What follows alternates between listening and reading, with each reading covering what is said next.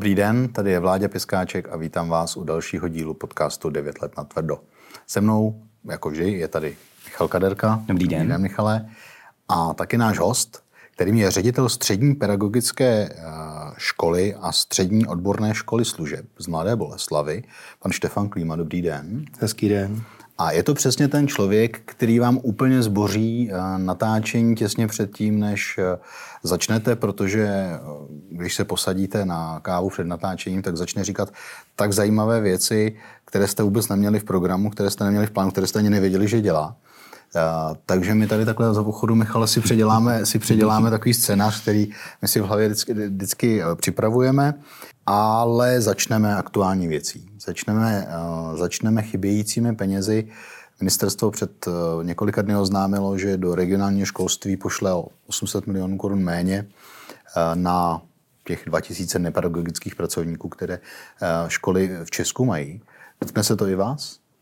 Bohužel dotkne se to vlastně většiny škol, protože u nepedagogů teď už je jisté, že pokud vláda nezmění své rozhodnutí, tak nám prostě všem poškrtá. V případě naší školy je to třeba 3 miliony korun, to je prostě věc neřešitelná. Ale já doufám, že prostě vláda ještě zmoudří a že vlastně do regionálního školství dala 188 miliard. Ono to vypadá jako obrovská částka, ale když si vezmeme v poměru státního rozpočtu tu částku, tak ten přírůstek, který tam je marginální. Už i třeba pan Minch ukazuje na včerejších grafech, že mělo přijít do školství 26 miliard. Když to vezmeme k poměru k vývoji hrubého domácího produktu, no ale oni tam přibyli vlastně jenom nějaké 3 miliardy a je to hrozně málo. Teď v tuhle chvíli je podle mě potřeba, aby stát dofinancoval ještě ty chybějící 3. Pak bychom mohli říct, že jsme takzvaně na nule.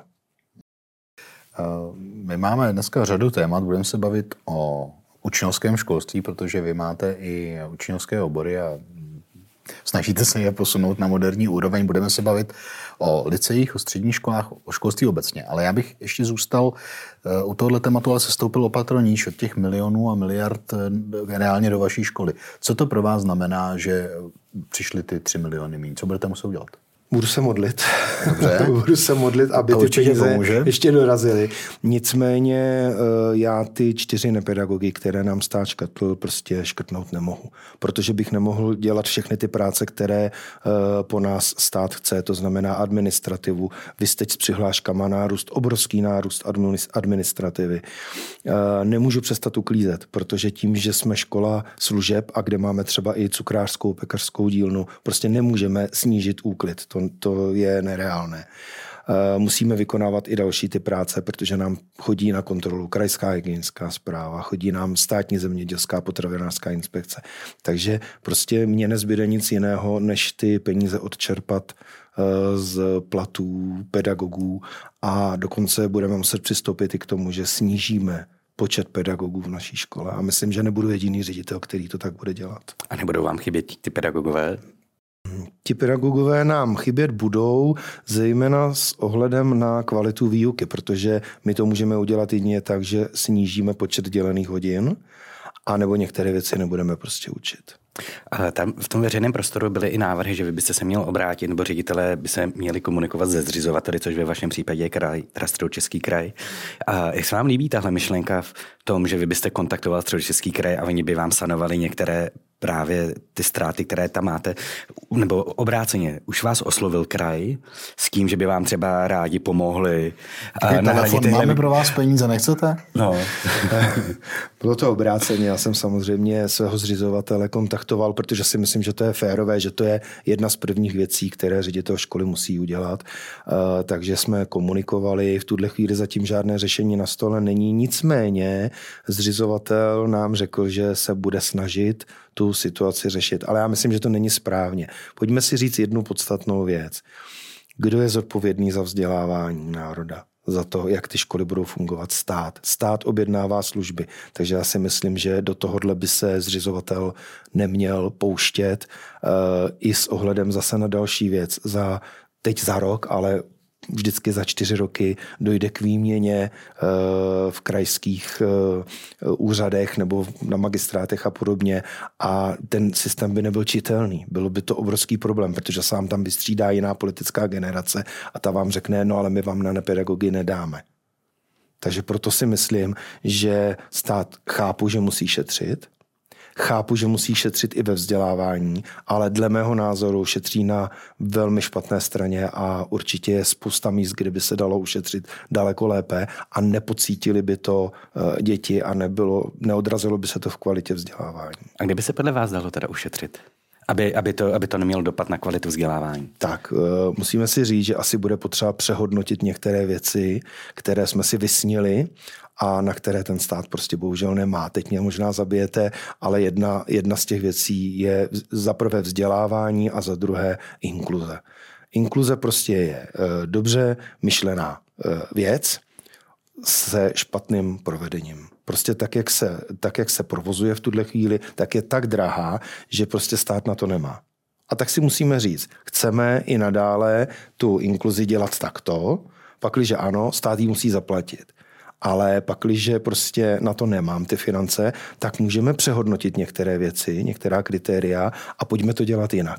Pojďme prostě nerozpouštět všechny ty děti úplně do všech těch klasických tříd, ale pojďme udělat, že třeba budeme mít část tříd inkludovaných vyloženě. Jo. To jsou hodně kacířské myšlenky, je to na dlouhé povídání, ale je to místo, kde se ušetřit dá. Vemte si, od roku 2018 přibylo téměř 30 000 asistentů. Ty náklady prostě jsou pro stát tak velké, že on je prostě nechce dát. Tak z mého pohledu to nejsou kacířské myšlenky. Já si myslím, že byste neušetřil nakonec na těch asistentech, protože i kdyby to byly ty třídy, které by byly jako pro děti, které mají ta podpůrná opatření, tak stejně tam ty asistenty potřebujete. Jo? Stejně jako potřebujete stále speciální pedagogy, potřebujete učitele a jde o to, že potřebujete na děti, které toho více potřebují, potřebujete i více lidí, kteří jim pomáhají. To souhlasím, ale v globálu, kdyby k těm úpravám došlo, na některých okresech už to tak jako nenápadně se děje, takovou jakoby přirozenou cestou, tak přijdete na to, že opravdu ten systém by mohl být levnější.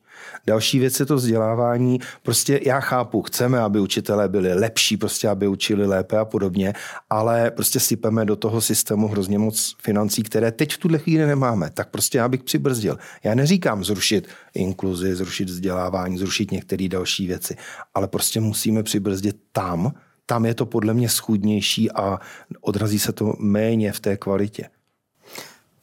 Když jste otevřený i jinému pohledu, než tady obvykle míváme, jaké jsou vlastně vaše zkušenosti s inkluzí reálně?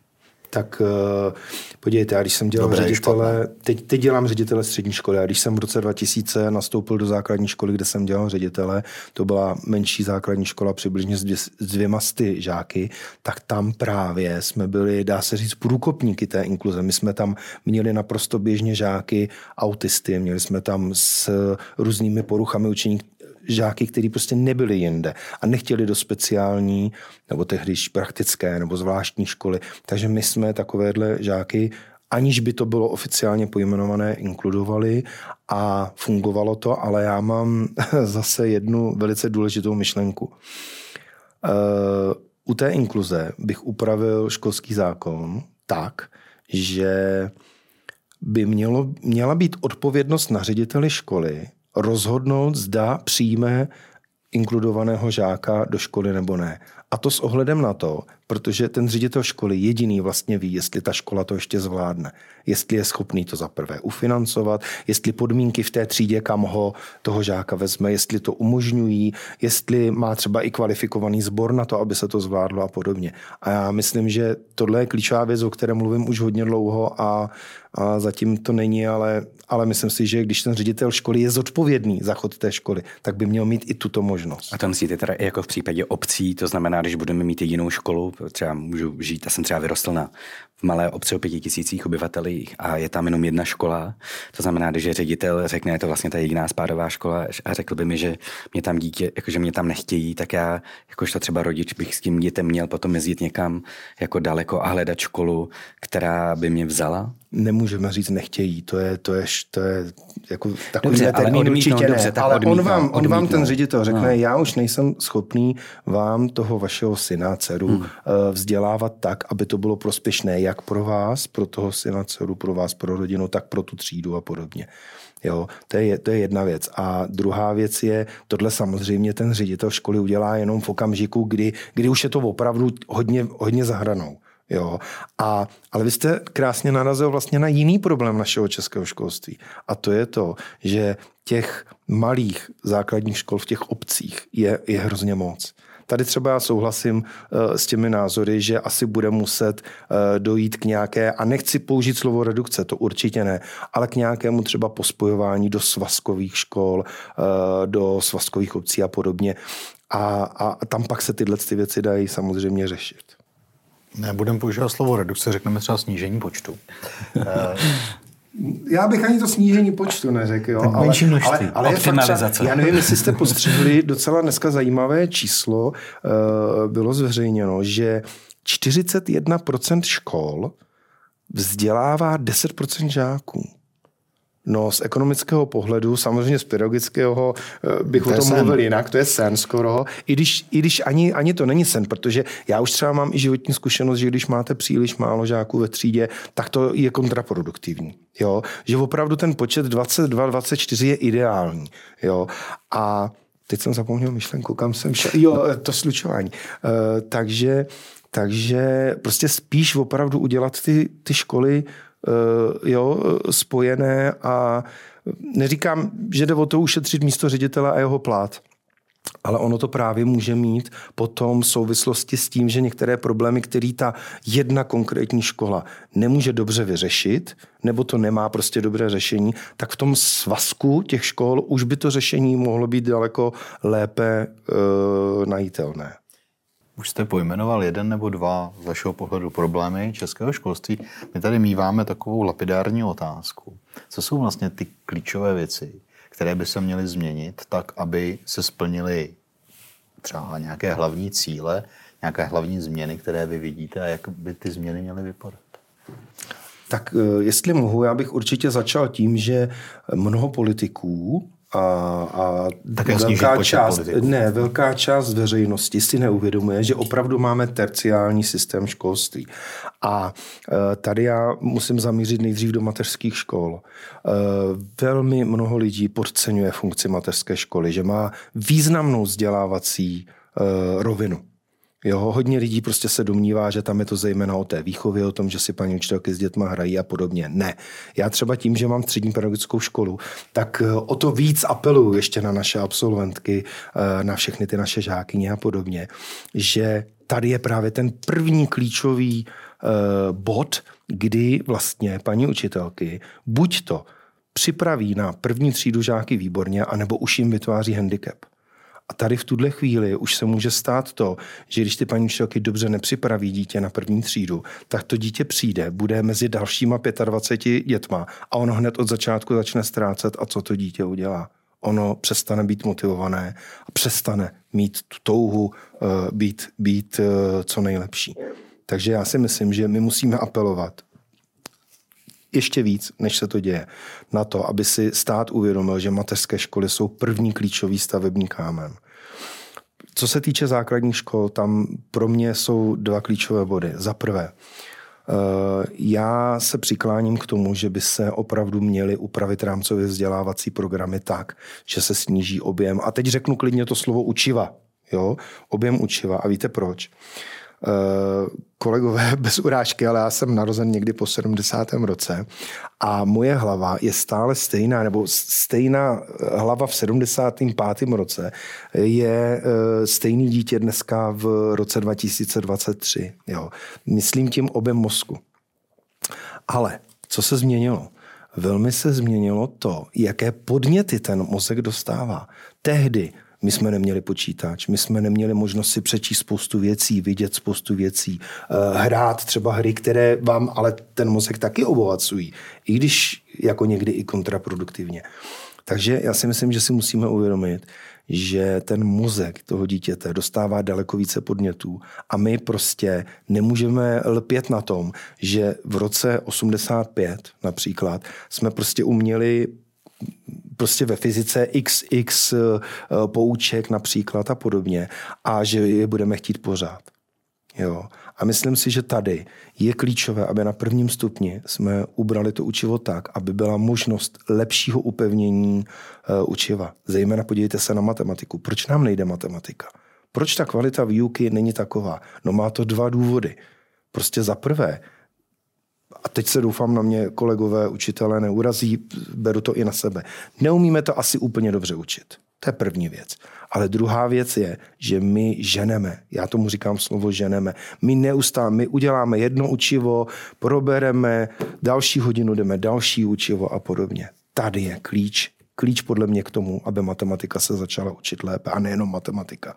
Musíme mít víc času na to upevnění, aby nejenom ti chytří, nejenom vy, kteří jste měli samé jedničky, ale i ti, kteří mají prostě ty trojky, čtyřky, pětky, aby měli možnost se to naučit. A oni, jakmile ztratí jeden základní kámen, například v té matematice, tak oni už pak ztrácejí. Nejsou schopni to dohnat, protože my na těch základních školách prostě to máme postavené tak, že jedeme. Já vždycky jsem měl nějakého studenta, který byl někde v zahraničí a oni se vrátili, tak jsem se s ním chtěl popovídat a všichni mluvili o tom, co byli ve Spojených státech, tak vždycky všichni řekli jednu věc.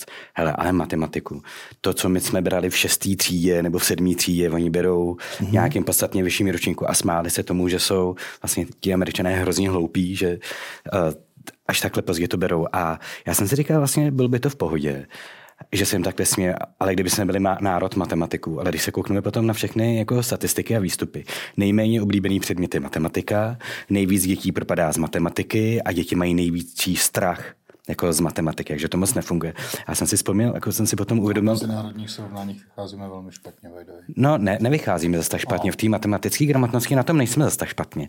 Ale já jsem si vzpomněl, že ono to je vždycky o tom zdrání, přesně jak říká pane ředitel, jo, že ve chvíli, kdy to dítě v té matematice nechytne něco na začátku, tak samozřejmě už je odsouzeno k neustálým čtyřkám a pětkám, protože my jsme mu řekli, že v první třídě musí umět tohle a ve chvíli, kdy se to nenaučí, tak už končí. A já jsem si vzpomněl, že když jsme brali v 7. třídě, první věc, kterou já jsem nepochopil v matematice, tak byly takový ty vlaky, jak jezdí proti sobě, na jakým kilometru se chytnou. A já jsem to vůbec nedal, vůbec jsem to nechytl. A o 2 roky později, že já jsem neměl debítku, tak potom v prváku jsem to měl na střední škole v rámci fyziky. A tam jsem to pochopil hned. A ta učitelka nebyla o moc lepší. Já bych řekl, že byla ještě naprosto příšerná.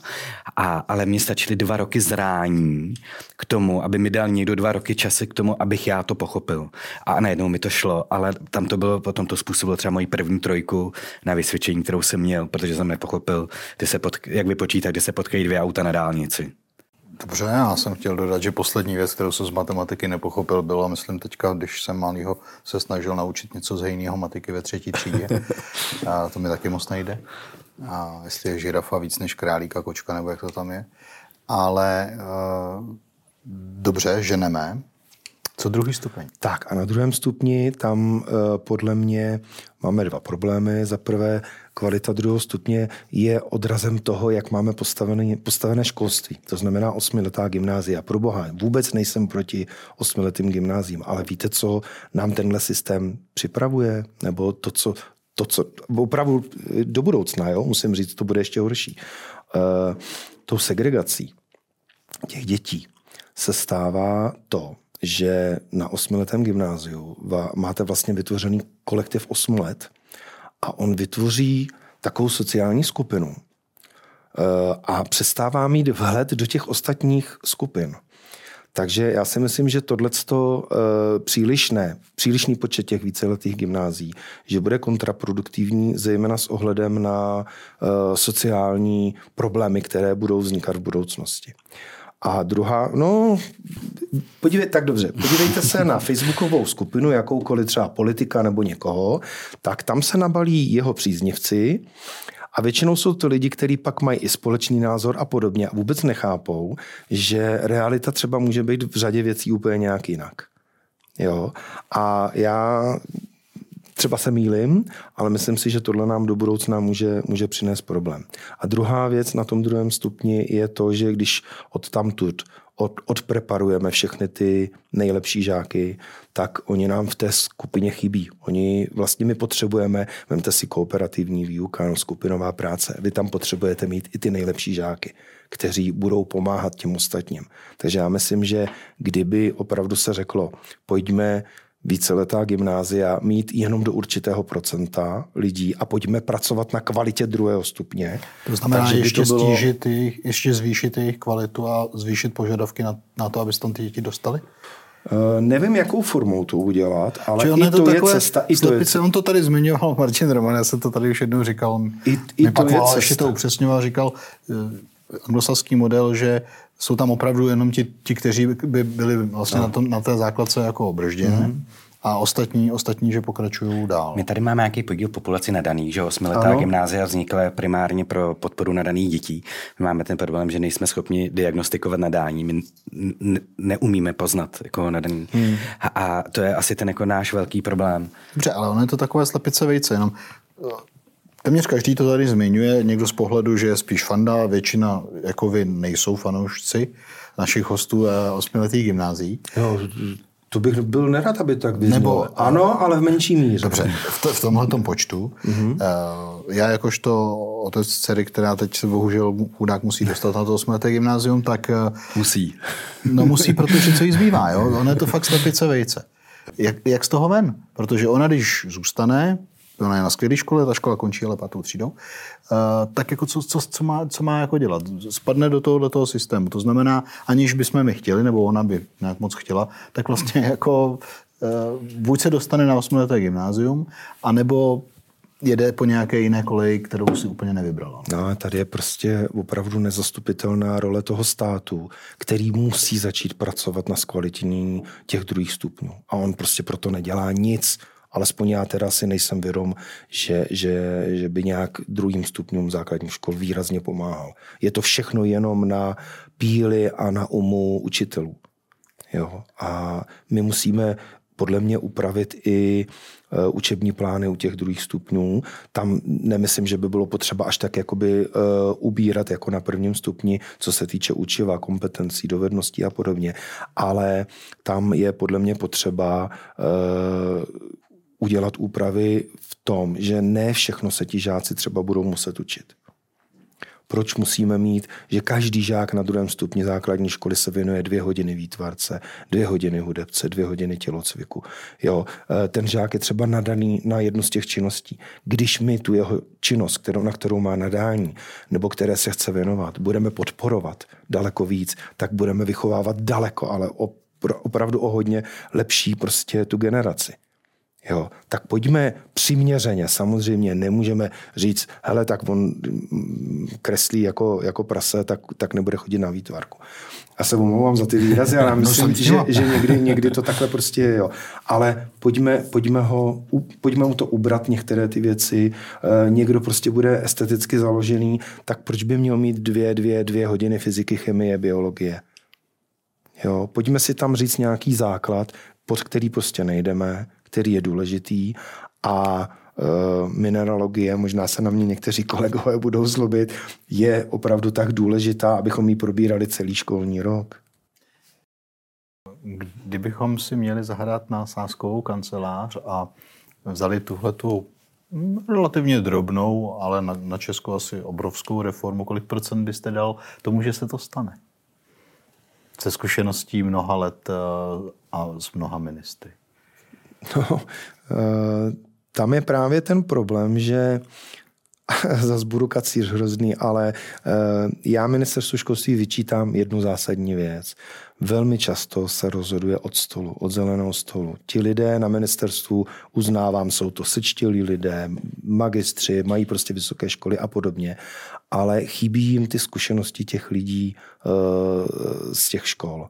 A myslím si, že právě, my jsme se o tom bavili na tom kafi, že kdyby opravdu si ministerstvo školství vytipovalo ty nejlepší školy, které má v republice a z nich čerpalo tu motivaci a ty dobré věci, ty dobré příklady, takže by šance byla. Ale v současném stavu tak, jak to ministerstvo školství je postavené, bez urážky jednoho jediného úředníka, vůbec ne.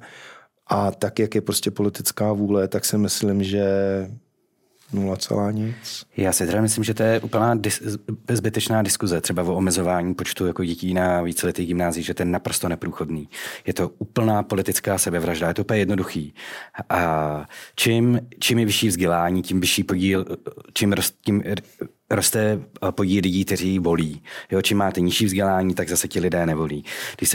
Když se budete bavit s politiky a s těmi různými stakeholdery nebo s těmi aktéry, kteří jsou hlavní, tak většina z nich má děti na 8letých gymnáziích a přemýšlí o nich. A přesvědčovat je o tom, že to vlastně není dobrá cesta, protože oni jsou ti, kteří vlastně o tom rozhodují. Ta asi fungovat nebude. Já si dokonce jsem přesvědčený o tom, že pro spoustu lidí, kteří najednou mají tu rozhodovací pravomoc a jsou někde na těch ministerstvech a mají možno nebo a řeší ty zákony, pro ně je mnohem jednodušší jít tou selektivní cestou. To znamená, si řeknu, OK, my víme, že nejslabším článkem ve školství je 2. stupeň, který je asi pravděpodobně skutečně nejslabším a potřebuje největší podporu. Zároveň si myslím, že nejvíce zanedbávaným sektorem jsou mateřské školy. Ale tady tohle zase úplně nejslabší jsou ten 2. stupeň, tak místo toho, abychom ho podpořili, tak budeme furt hrát tu hru, že tady budeme mít 8letá gymnázia, protože tím budou saturované moje osobní potřeby a potřeby mých dětí. A je to mnohem jednodušší pro celou společnost. A když se bavím i s lidmi, kteří nemají vzdělání, tak jim přijde existence 8letých gymnázií jako naprosto férová. Jako v tom, no moje dítě na to nemá, tak to je úplně v pořádku, tak mě to nevadí, že jsou 8letá gymnázia. Jo, já si myslím, že tady bych řekl, že tady je vlastně společenský konsenzus na tom, že 8letá gymnázia ano, a dokonce je to i, jsou pro ně i ti lidé, proti kterým existence 8letých gymnázií je. Dobrá. Nezůstaňme jenom u tohoto tématu, které nevyřešíme, ale pojďme, když už jsme začali u té soustavy u těch mateřských škol, pojďme výš. Vy máte učební obory. Máte s tím vlastně jako náš asi první host velkou zkušenost. Moje fascinace byla, když jsem si vyjel počet a názvy jenom těch učebních oborů jako úplný laik. Byl tam prodavač, byl tam přesně cukrář, kuchař. Co si vzpomeneme, trvá to 3 roky, končí to výučním listem. Máme zároveň obrovské množství učňů v Česku. Dává to smysl? Takhle, jak je to v tuhle chvíli postavené, tak už je to přežité. Musíme podle mě na rovinu si říct, že je ne za 5 minut 12, ale dávno po 12. na to, aby byla upravena soustava oborů učňovských. Jo, teď se pojďme bavit o učňovských oborech. Naše škola teda vzdělává i maturitní obory, ale pojďme zůstat u těch učňovských oborů. Já už několik let prahnu po tom, abychom mohli některé ty učební obory sloučit. Bohužel zatím se to nedaří, prostě není proto vůle na ministerstvu školství, mě to hrozně mrzí, protože například v naší škole vyučujeme obor cukrář a obor pekař, mimo jiné, a tyhle ty 2 obory bych rád spojil, protože si myslím, že by to bylo pro ty lidi daleko významnější. S ohledem třeba, když se podíváme na západ, podívejte se do Francie, do těch zemí, Švýcarsko a podobně, celá řada bagatérií. A co ty bagatérií mají? Ty mají jak cukrářskou výrobu, tak pekařskou výrobu. Mají úžasnou prostě. Jo. A můj sen je, že opravdu tu soustavu oborů upraví stát tak, aby žáci učebních oborů získali širší to vzdělání, širší dovednosti. Takže já si umím představit, že klidně spojíme cukráře, pekaře, že spojíme instalatéra s nějakýma dalšíma třeba mechanikama a podobně. Ale zatím ta vůle bohužel není a vůbec nechápu proč. Nevím, pro mě, vy jste to už zmiňoval před natáčením, pro mě to je vlastně jako taková největší obžaloba českého školství, že je ředitel, který má cukráře a pekaře, každá ta věc se učí 3 roky, což teď bez urážky nechápu, co se učí 3 roky na pekařině, když známe v Americe skvělé školy, kde se to všechno učí rok. Teď a asi je ten rozsah učiva taky jako otázka, jestli to všechno musí umět, nejenom ty praktické věci, ale i ty teoretické. V překladu, vy jdete za ministerem nebo ministerstvem a řeknete, mám tyhle 2 obory, mám plán, jak je sloučit, uměl bych to skvěle učit, a oni řeknou ne. Oni řeknou ne, musíte počkat na to, až bude připraveno ministerstvo školství tyhle ty změny udělat. Až bude velká reforma všech, ano, což se nikdy nestane. No to doufejme, že teď nemáte pravdu, protože to by byla... Tak poslední velká reforma byla inkluze, ne? Ano. Dobře. Bych řekl, že kurikulární reforma, bych řekl, že to byl přechod z osnov na rámcové vzdělávací programy. Dobře. Si myslím, že bylo teda jako zásadnější než inkluze. To ano. Protože to. Vlastně inkluze už je potom důsledkem tvorby spádových škol, jo? To znamená, že více jako asistentů a podobně, ale byla snaha vytvořit spádové školy, protože byly děti, které byly odmítány, často se teda jednalo o romské děti, které byly odmítány do škola, byly posílány rovnou do zvláštních škol. No doufejme, že tady v tom se změna uděje, protože si myslím, že to může velmi výrazně pomoci právě tomu učňovskému školství, protože já myslím, že v republice je x dobrých škol, které vzdělávají učně, ale na druhou stranu bohužel úspěšnost řady škol anebo jejich naplněnost je velmi malá a to není ale chyba jenom těch rodičů a těch žáků, že na ty obory nechtějí jít. Je to chyba systémová, protože ten stát nepodporuje učňovské školství. Já jsem vám na kávě říkal, kolik dostáváme od státu na vybavení jednoho učně, je to 19 korun ročně, prosím vás, nikoli denně. Měsíčně, na cukráře. Třeba na toho cukráře, tak je to 19. Letos to bude ještě méně, protože nám tu částku ponížili, ale... Takže ještě klesá inflace, tak v překladu některých se zlevňuje. No, ale pojďme si říct, že i to učňovské školství má nezastupitelnou jakoby úlohu na tom trhu. Nikdy nebudeme mít, podívejte se na Gaussovu křivku, nikdy nebudeme mít žáky jenom prostě chytré a jenom ty, kteří by mohli jít dělat všeobecné vzdělávání. Vždycky za prvé budeme mít i ty slabší žáky a za druhé potřebujeme ta řemesla. Kdo by nás za chviličku živil a podobně. A já si myslím, že právě naopak tady je úloha státu, aby podpořil učňovské školství. A teď nemluvím zase jenom o financích, ale prostě pojďme podpořit, pojďme udělat tu změnu, která je tak strašně potřeba. Dejme na ředitele, teď oni nám ty ředitele řeknou, co je možné, co prostě ještě můžeme spojit a co ne. A pojďme ty změny dělat, ale bohužel sami to vidíte, strategie 2030+, jak se to všechno prostě furt oddaluje. Já si myslím, že asi možná bychom taky, a možná je to trošku chyba v tom diskurzu, jak jste tady zmínil tu Gaussovu křivku, že bychom k tomu neměli jako přistupovat, takže ty děti na té levé části Gaussovy křivky jsou ti, kteří jsou na těch učilištích a ty, kteří jsou na té pravé, jsou na těch jako středních školách a vysokých školách. Tak, ne?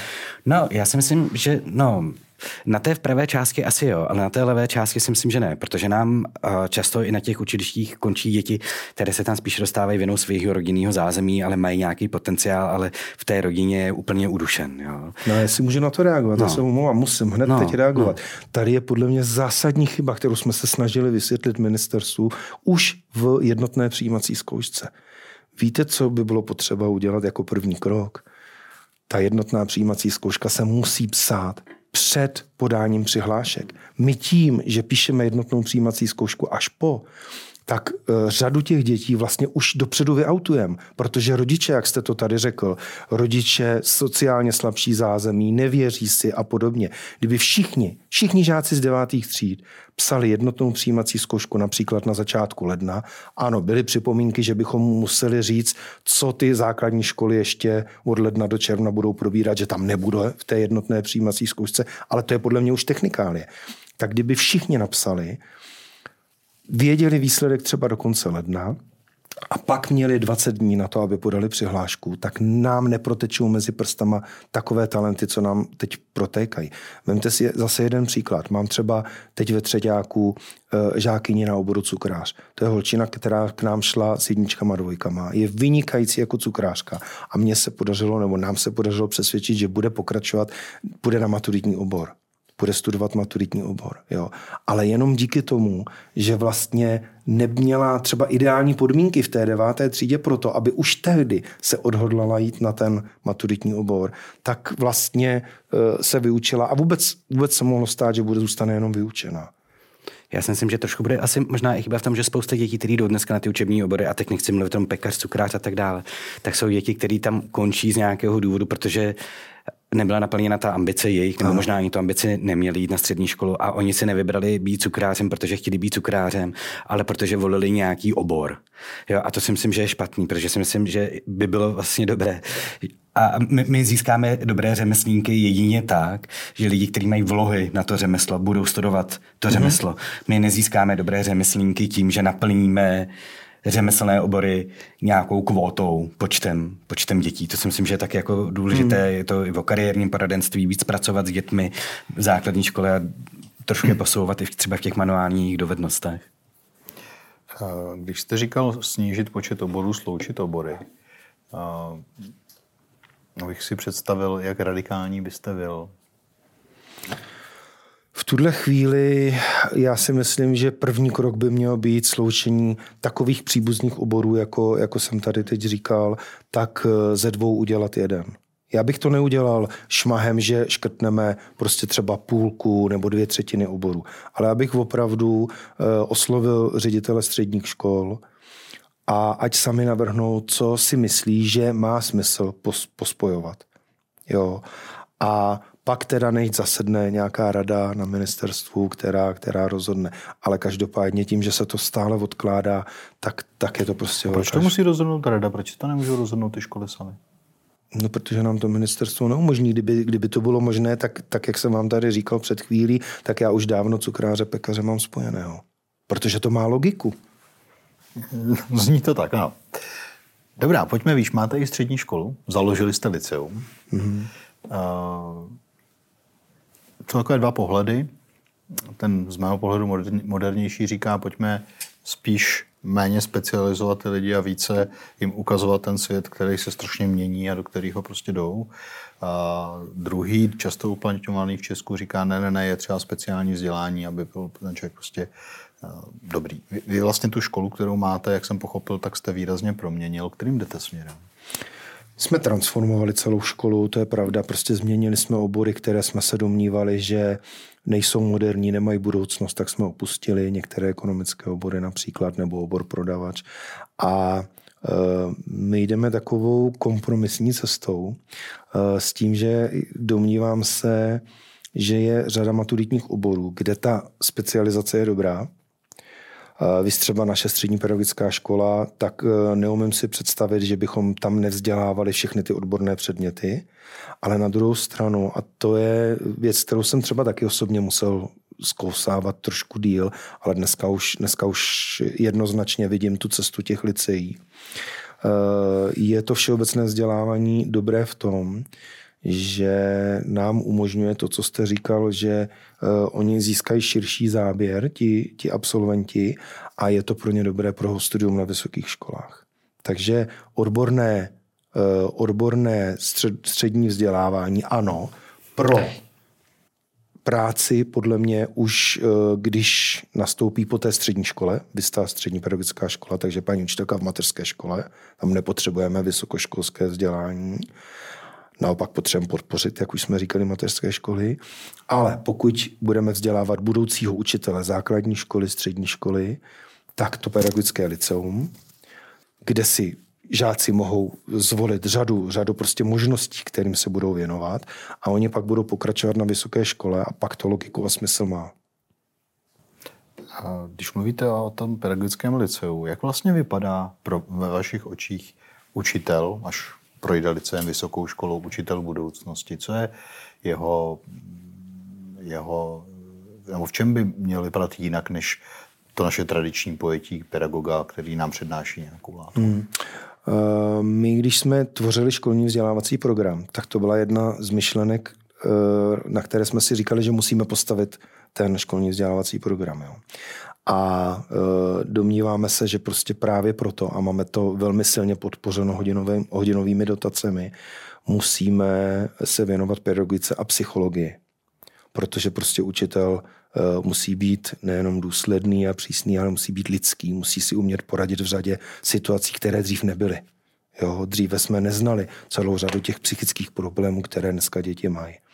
Takže jedna oblast je podpora té pedagogiky, psychologie a potom A to už zase bude možná trošku kacířská myšlenka, abych byl hrozně rád, kdyby učitel, prostě když dostuduje vysokou školu, tak aby měl nejenom znalosti a dovednosti, aby uměl naučit, ale aby byl jakoby víc takový všeobjímající, aby dokázal prostě hrát na hudební nástroj, aby vedl děti třeba ke sportu a podobně. Jo. Samozřejmě chápu, když to bude fyzika, chemie někde, tak jako tam to nebude tak silné. Ale přesto si myslím, že všechny ty dovednosti, jak se říká, že učitel má být herec, trošku zdravověda, jo? Že to má být psycholog, že to má být i svým způsobem showman, že to má být sportovec, tak já si myslím, že tohleto je věc, která možná bude člověku připadat jako fráze, ale přesto si myslím, že to je hrozně důležité.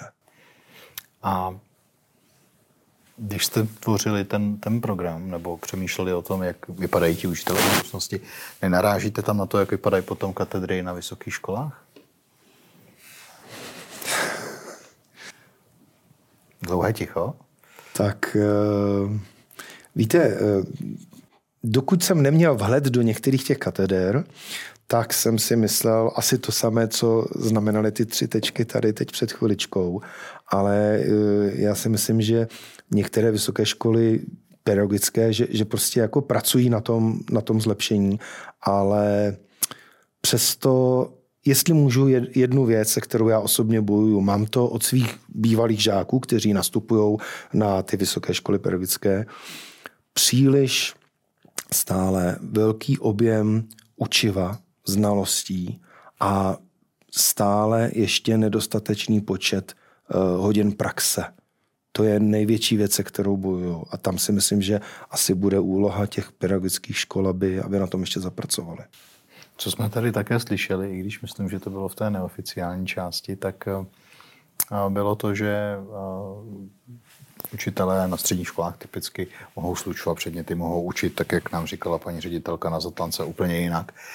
Ale nemá je to kdo naučit, protože ti staří kantoři na těch pedagogických fakultách mají prostě ten svůj pohled, který nezmění a ti kantoři se příliš nemění. To znamená, že tam se vlastně zastaví ta snaha o změnu. Když chemie, tak se učí chemie, když zeměpis, tak se učí zeměpis a ta slepá mapa měla být správně vyplněná a pokud možno všechny ty americké státy bychom taky měli znát. Já tohle bohužel neumím úplně komentovat, protože neučím na vysoké škole a zase bych, buďme objektivní, nemůžu to objektivně prostě zhodnotit. Dobrá, my máme ještě jedno téma. Máme ještě jedno téma, protože pan ředitel je teď nově zvolen vlastně šéfem pedagogické komory. On se to jmenuje prezident, ale my jsme se dohodli, že tomu nebudu. Protože to pan, jste prosil, ať tomu neříkáme prezident. Protože pan ředitel to nemá rád, protože mu to přijde velikářské. Ano, použil jsem slovo velikářské. Ano. A jenom asi musíme říct, že pan ředitel se stal šéfem pedagogické komoře ve velmi obtížné době pro pedagogickou komoru, která a mu to absolutně nezávidím, protože se dostal do čela organizace, která to v tuto chvíli vůbec nemá lehké. My si teď tady pustíme video, jestli bych mohl požádat režii o výstup z konventu vzdělávání a bude mluvit předsedkyně školského výboru paní Renata Zajíčková. Já potřebuju vědět, když s někým hovořím, s kým hovořím, koho zastupuje a jaké má zájmy. A já tady v tomto ohledu mám jednu velkou pochybnost. A proto tady teď vznesu požadavek, vyzvání a bude vůči vám, pane Radku Sárközi. Pokud chcete, abych vás zvala na jednání podvýborů, potřebuju vědět, kdo jste, koho zastupujete a jaké jsou vaše zájmy.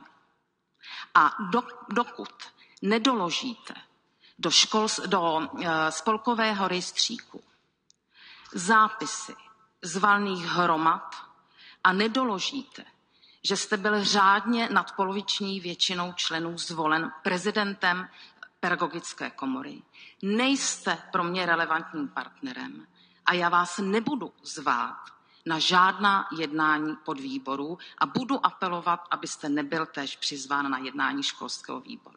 Tak jo, a tohle je zajímavý výstup, jinak a podle mě paní předsedkyně poslanecké nebo školského výboru vlastně neřekla nic jiného, což se obecně jako vědělo, že Pedagogická komora po 7 letech existence, kde je volební období 3leté, tak nebyly ani jednou volby. Když jste šel do rejstříku, tak jste tam nenašel jedinou účetní závěrku nebo výkaz, jakékoliv výkazy. Nenašlo se vůbec nic.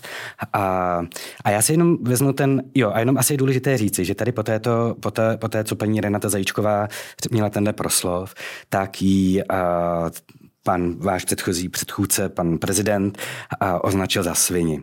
Jo, a je na to několik svědků, dostalo se to dokonce do médií a jako byla to strašně trapná, nepříjemná situace pro celou učitelskou komunitu, protože spousta lidí vůbec nevnímá nějaké rozdíly mezi těmi jednotlivými spolky. A navíc, když je to jako pedagogická komora, tak člověk, který je outsider vzdělávací politiky, tak má pocit, že pedagogická komora je stejný jako Česká lékařská komora nebo Česká advokátní komora, že to je nějaký reprezentativní orgán, což on vůbec není. Já si vezmu z toho tweetu, kde jsem našel tohle video od paní Renaty Zajíčkové, od paní poslankyně, tak ona k tomu měla nějaký text a my si ho trošku rozebereme a já bych se vás na některé věci rád zeptal.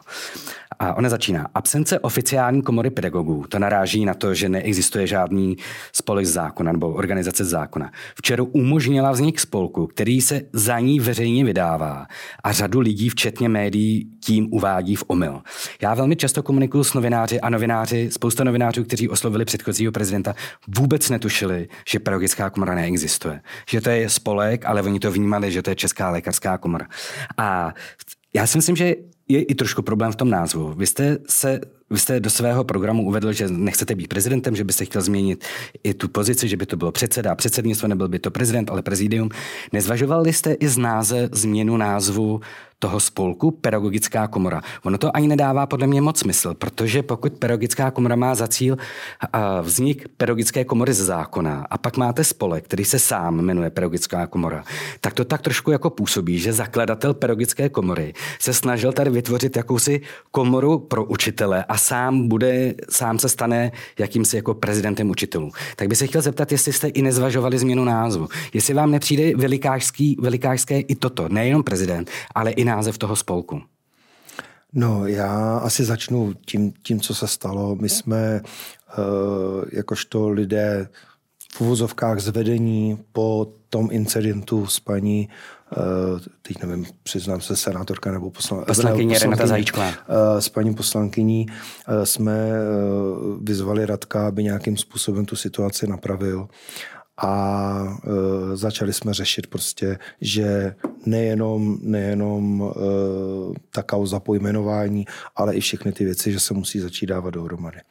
Takže vlastně přiměli jsme pana Sárköziho k tomu, že svolal konečně valnou hromadu, která probíhá od prosince, bude pravděpodobně do konce března probíhat, protože ty procedury u elektronické valné hromady prostě jsou nějaké, byla nastavena pravidla, ta pravidla se prostě musí dodržet. V tuhle chvíli já jsem zásadně proti tomu, aby se cokoliv porušovalo.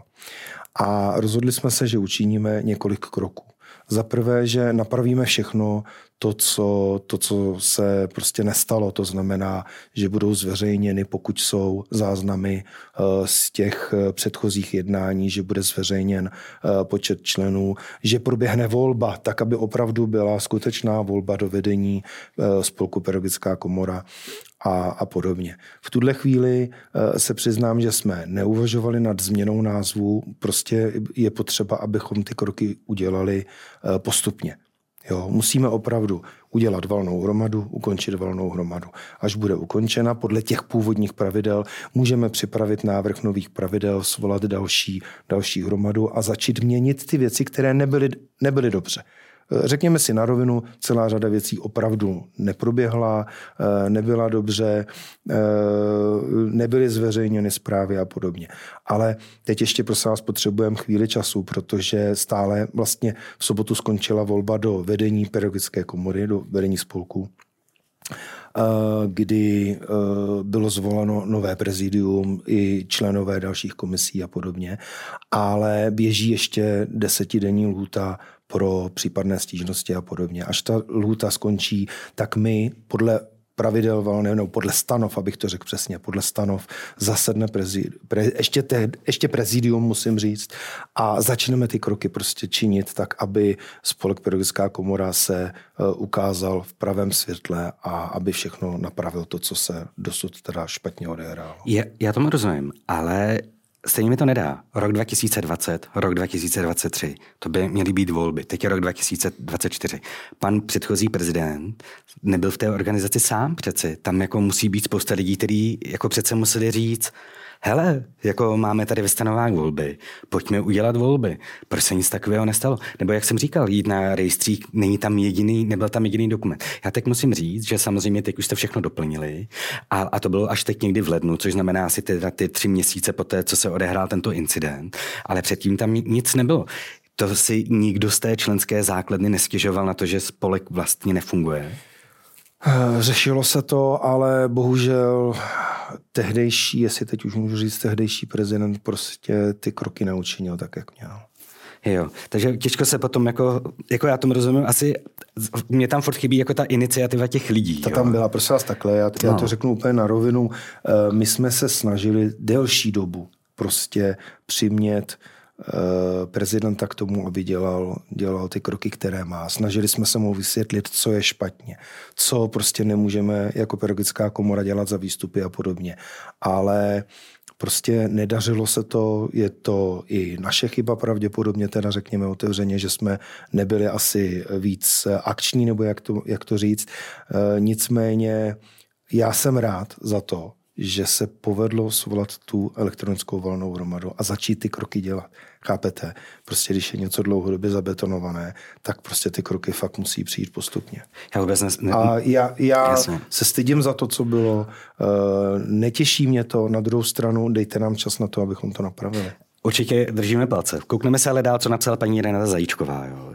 Pochybnosti tak vyvolávají tvrzení nejen už o počtu členů spolku, ale dokonce i o samotných záměrech jeho zakladatelů. A tady se bavíme o počtu členů spolků. A bývalý prezident s velkou oblibou zahlcoval veřejný prostor tím, že to je největší organizace, že má přes 3 000 členů. Velmi častá reakce bylo, jak to dokažte těch 3 000 členů? Dejme tomu, můžete mít transparentní účet, můžete mít vyžádat si souhlasy, dát jména členů na web. Těch variant jako možností je spoustu, ale nebyla žádná. To znamená, my jsme teda byli v situaci, že bylo nezvolené vedení, nebyly žádné dokumenty nikde v rejstříku a nebyl ani uvedeno, kdo je vlastně tím členem toho spolku. A když nakonec jste měli ty volby, tak najednou z těch 3 000 členů, jestli jsem to spočítal dobře, tak to bylo 91 hlasujících. To znamená, že já jenom musím říct, že když měla volby učitelská platforma, ta v té době měla něco kolem 1700 nebo 1800 členů a volilo asi 250 a už tehdy to zvedlo pro zdvižení, že se účastnilo voleb pouze 16% členů. Tady jsme na 3%. A co to vypovídá o pedagogické komoře, kde na jedné straně tady prostě v tom veřejném prostoru jako padala velká čísla, jsme největší spolek, musíte nás poslouchat. A ono to číslo bylo používané jako vynucování se nějakého dialogu. Jo? A najednou my jsme na 91 lidech, kteří byli ochotni volit. Když chápu samozřejmě týden krátká doba, zapadá to a spamy a takovéhle. Ale co to říká vlastně o pedagogické komoře? Já bych se na to díval ještě trošičku jinak. Samozřejmě mě mrzí ten počet lidí, kteří nakonec se voleb zúčastnili, ale mělo to podle mě 2 okolnosti. Za prvé, ty stanovy, které byly kdysi dávno schváleny, přiznám se, já jsem nebyl u začátku činnosti pedagogické komory, takže nevím, jakým způsobem přesně vznikaly, jenom vím, že pedagogická komora vlastně vznikala na základě slovenské pedagogické komory. Jo. Ale prostě ty stanovy jsou ještě stále, než je změníme v tuto chvíli, natolik složité, že volit pro členy bylo příliš složité a prostě řada lidí to vzdala. Jo. A takže to je jeden aspekt a druhý aspekt je samozřejmě ten, máte to stejně jako ve státě, prostě máte x lidí, kteří nikdy volit nebudou. Oni budou připomínkovat, budou psát, budou vést diskuzi, budou třeba nadávat, ale budou to ty lidi, kteří volit nebudou. A já si myslím, že třetí, a to je problém pedagogické komory v situaci, v jaké je, je aspekt toho, že řada lidí je demotivovaná, nebo já jsem měl lepší slovo v hlavě, ale teď mě vypadlo. Prostě nemají chuť, znechucená přílišným spamováním od jistého člena, víme, o kom mluvím, jo, a prostě tou činností, a naším úkolem teď bude tohleto všechno napravit. A já se určitě nebudu holedbat, že máme 70 000 členů, jak jsem taky někde zaznamenal, podle počtu členů v určité facebookové skupině. Opravdu jsem si, než jsem šel do studia, tak jsem si nechal prověřit, jaký je ten stav. Je někde kolem 3200 platných členů. Můžete mi věřit, samozřejmě nemusíte mi to číslo věřit. My budeme pracovat na tom, abychom tohleto samozřejmě ztransparentnili, ty čísla, a budeme pracovat i na tom, aby těch členů bylo víc. Tak já těmhle interním věcem nerozumím a jsme možná hodně v detailu. Mě by spíš zajímalo, aniž bych upřímně... Já jsem vnímal jako novinář nebo zvenku pedagogickou komoru jako nějaký zvláštní spolek, který má velmi asertivního ředitele, nebo jak se to jmenovalo, prezidenta, a tím to pro mě haslo. Ale co motivuje ředitele mnoha škol vlastně sloučených, člověka, který se snaží vlastně inovovat, diskutuje i s ministerstvem k tomu, aby se pustil do, nevím, boje s tím, co tady Michal popisoval, k tomu, aby kandidoval na šéfa takové platformy. Je to její přeměna, je to absence nějakého hlasu učitelů v nějaké úrovni tady diskuze, nebo co byla tou motivací? Vy jste vlastně popsal ty dva z tří asi motivačních cílů. Za prvé, mně se nelíbilo opravdu to, jak to funguje. A když mě oslovila řada lidí, když se mi to nelíbí, abych s tím něco dělal, tak nakonec prostě jsme vytvořili tým lidí, kteří by chtěli proměnit pedagogickou komoru tak, aby byla funkční, aby byla smysluplná. A proč? Právě proto, protože ve školství prostě celá řada věcí nefunguje správně. Rozhoduje se od toho, jak už jsem říkal, zeleného stolu, podle mě příliš bez znalostí těch důležitých detailů z té praxe. Já jenom si mám poslední otázku, že se chýlíme k konci. Já bych poprosil zase o režii. Pedagogická komora proslula svými anketami, jako různými, které jsou úplně totálně zavádějící. A teď nám tady naběhne článek z novinek. Já si to pamatuju, že to bylo během covidu. A v tomu, jestli nám to režie může vytáhnout, abychom si přečetli titulek, nám bude asi stačit titulek v tuto chvíli. Většina učitelů by už školy neotevřela. To bylo na základě tiskové zprávy, která se potom dostala do přesčetku, a bylo to během covidu, že i většina učitelů by neotevřela. A víte, vzpomínáte si, kolik na základě jakého vzorku lidí se vznikl tenhle titulek? Kolik lidí hlasovalo? Abych pravdu řekl, vím jenom výsledek, že to bylo něco kolem 60%, ale nevíte čísla. Já jsem zaznamenal tenhle článek na Novinkách, a pak jsem se koukal na tu anketu, kolik v té lidí hlasovalo. To znamená rozdíly třeba 2 hodiny. A dohromady to bylo třeba 450 lidí. Jo, to znamená, že to byla anketa, a ještě je to facebooková anketa. Jo.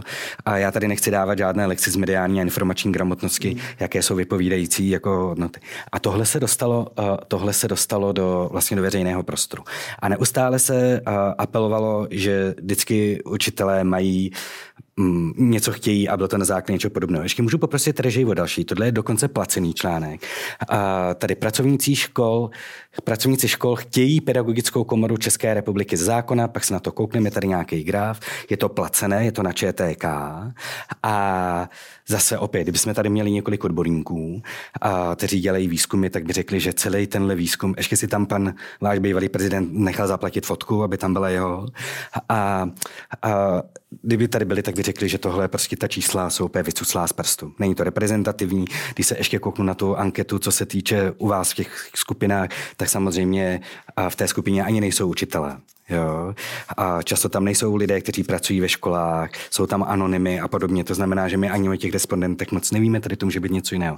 Chci se chtěl zeptat, jestli jste i přemýšleli jakoby nad změnou trošku jako komunikace v těchto věcech, protože mně to přijde, že to je tak trošku urážející lidskou inteligenci. Jo, tím, že se tady tyhle jako různé jako výstupy dostávají do veřejného prostoru.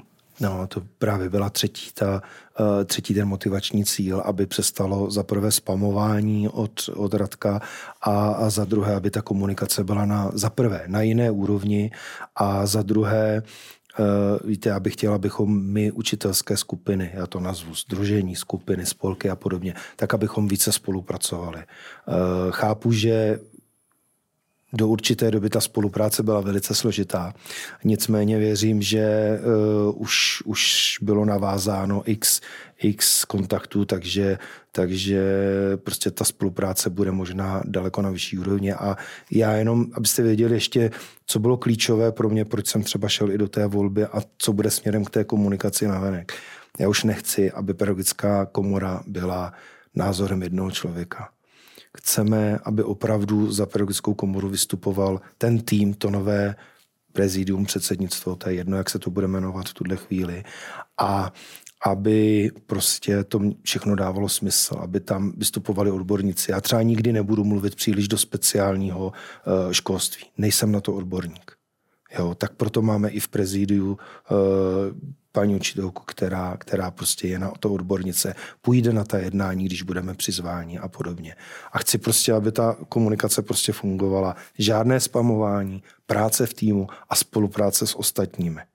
Protože bez toho podle mě ve školství se nehneme. No, to zní jako skvělý volební program i jako takový dobrý cíl do nového startu. My moc děkujeme, že jste přišel.